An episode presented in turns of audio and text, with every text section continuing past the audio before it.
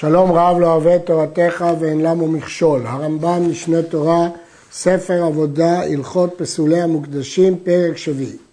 כל הפסולים לעבודה שמלכו, מליקתן פסולה, למרות שלמדנו ששחיטה כשרה בזרים, אבל מליקה לא. מליקה היא עבודה, וכל הפסולים לעבודה שמלכו, מליקתן פסולה. ואף על פי שאותו עוף פסול, אינו כנבלת העוף הטהור לטומאה. פירוש הדבר, כל נבלת עוף טהור מטמאת בגדים בבית הבליעה. זה חידוש של התורה, שכשאדם אוכל נבלת עוף טהור הוא מטמא בגדים. אבל מצד שני, כל מליקה עושה נביל, נבלה. אם היא לא ראויה לקורבן, היא נבלה, כי היא לא שחיטה, היא מליקה מהצבא. לכן, היא עושה נבלה. אבל הפסולים שמלכו, למרות שהמליקה פסולה, אבל זה לא כמו נבלת עוף טהור לטומאה, כי סוף סוף יש לה שם מליקה.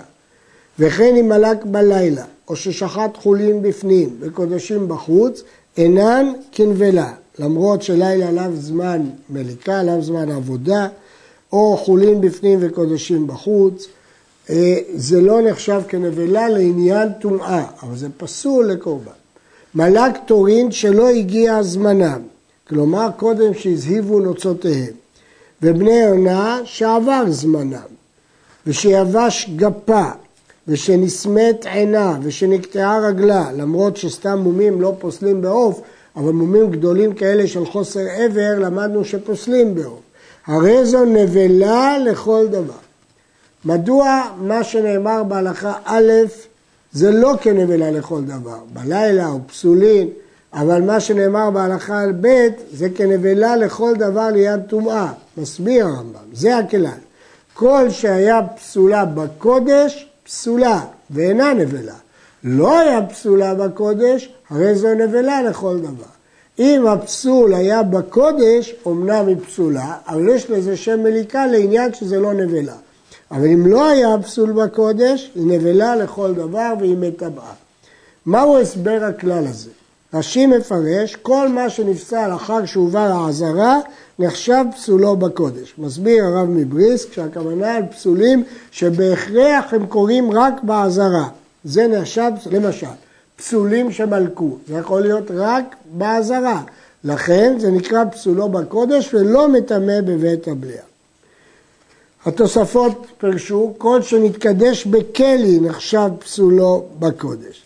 ואפשר לומר הגדרה כללית, כל פסול שהוא צדדי למליקה, הוא לא קשור לפעולת המליקה או לעוף, נחשב פסולו בקודש, כי הוא פסול צדדי. אבל כל פסול עקרוני הוא מנבל את העוף ומטמא. נראה עכשיו דוגמאות נוספות.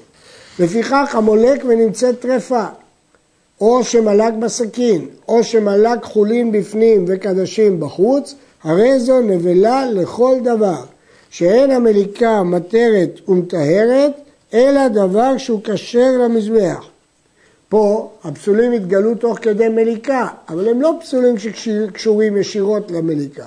טרפה, היא הייתה טרפה בלאו הכי. סכין זה סתם ניבול.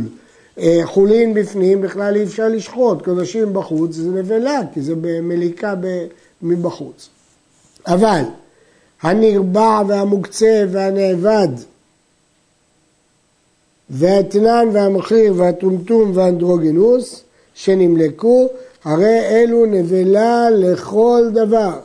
ומטמאים בגדים בבית הבליעה, שאין הקדושה חלה עליהם, והרי הן פסולם בקודש.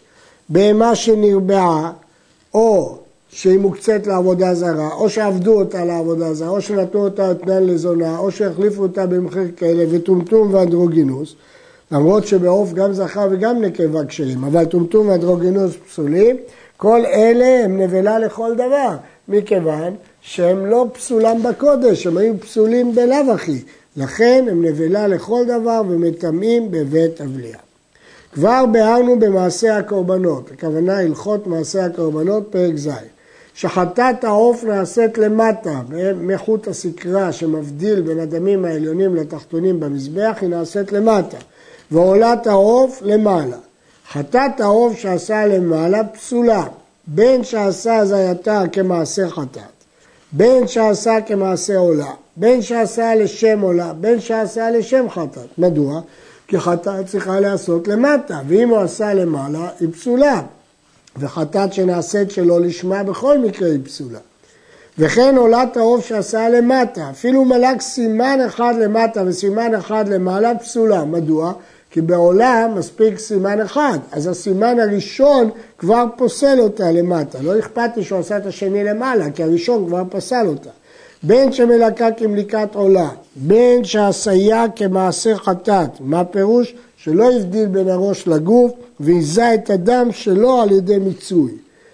בין שעשייה כמעשה אה, חטאת, בין שעשייה לשם עולה, בין שעשייה לשם חטאת. כיוון שהוא עשה את עולת העוף למטה, לכן בכל מקרה זה פסול.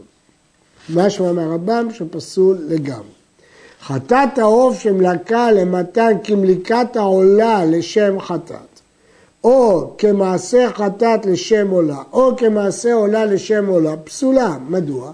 כי עולה נעשית למעלה, ולכן כל מה שלשם עולה פסולה. ואם זה אה, כמעשה חטאת לשם עולה, זה לא לשמה. חטאת שלא לשמה, פסולה. וכן עולת העוף שעשיה למעלה כמעשה חטאת לשם עולה, או כמעשה חטאת לשם חטאת, פסולה, כי חטאת צריכה להיעשות למעלה.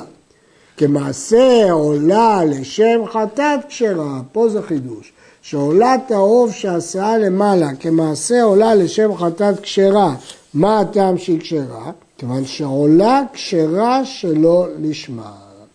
ובלבד שלא עלת לבעלים לשם חובה, אבל היא לא עלתה לבעלים לשם חובה. כל אלו עופות שנפסלו מפני מקום עשייתם, למעלה או למטה, או מפני שינוי מעשיהם, דהיינו, הוא במקום, מיצה את הדם במקום לזרוק את הדם, או שינוי שמה מחטאת לעולה, אינם כנבלת העוף לטובה. הפסול פה היה בתוך הקודש, לכן הם לא מטמאים. וכן חטאת העוף או עולת העוף שנתפגלה או נטמאת או נעשית נותר, אינה מטמאה בבית הבליעה כנבלת העוף, שכל אלו פסולם בקודש. כל הפסולים האלה הם פסולם בקודש, ולכן הם אינם מטמאים בבית הבליעה כמו שהסברנו. חטאת העוף הבאה על הספק, נעשית כמצוותה, כמו שעושים כל חטאת עוף, ואינה נאכלת כי היא ספק.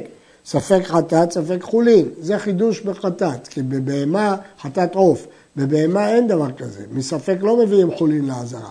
אבל בחטאת העוף מביאים אותה, היא נעשית כמו חטאת העוף ולא נאכלת אלא תישרף ככל פסולי המוקדשים. וכיצד תבוא על הספק? מתי חטאת עוף באה על הספק? כגון שהייתה אישה ספק זבה או ספק יולדת, וכל כיוצא בה. ואין לנו חטאת בהמה על ספק, שאם נסתפק לו אם חטא או לא חטא, יביא אשם תלוי, כמו שהתבהר בהלכות אה, שגגות. ויש הבדל גדול בין חטאת הבעל ספק לבין אשם תלוי. אשם תלוי נחשב כקורבן חדש שהוא בא לתלות ולהגן עד שיוודע לו, אבל חטאת ספק היא חטאת ודאית שמכפרת על הצד שהיא חטאה. חטאת העוף הבא על הספק, ונודע לה שהיא חייבת בה ודאי, אם עד שלא נמנקה נודע לה, תעשה ודאית ותאכל. ואם אחר שנמלקה נודע לה, אז היא כבר הוקרבה כשלא ידענו על הספק. הרי זה גומר הזיה דמה ותמציתו ותישרף. למה תישרף? הרי התברר שהיא חייבת חטאת, אז למה שלא תאכל? גזרה. כדי שלא יאמרו חטאת העוף הבא לספק תאכל, שהרי בתחילה אין ספק בה. בעצם היה אפשר לאכול אותה.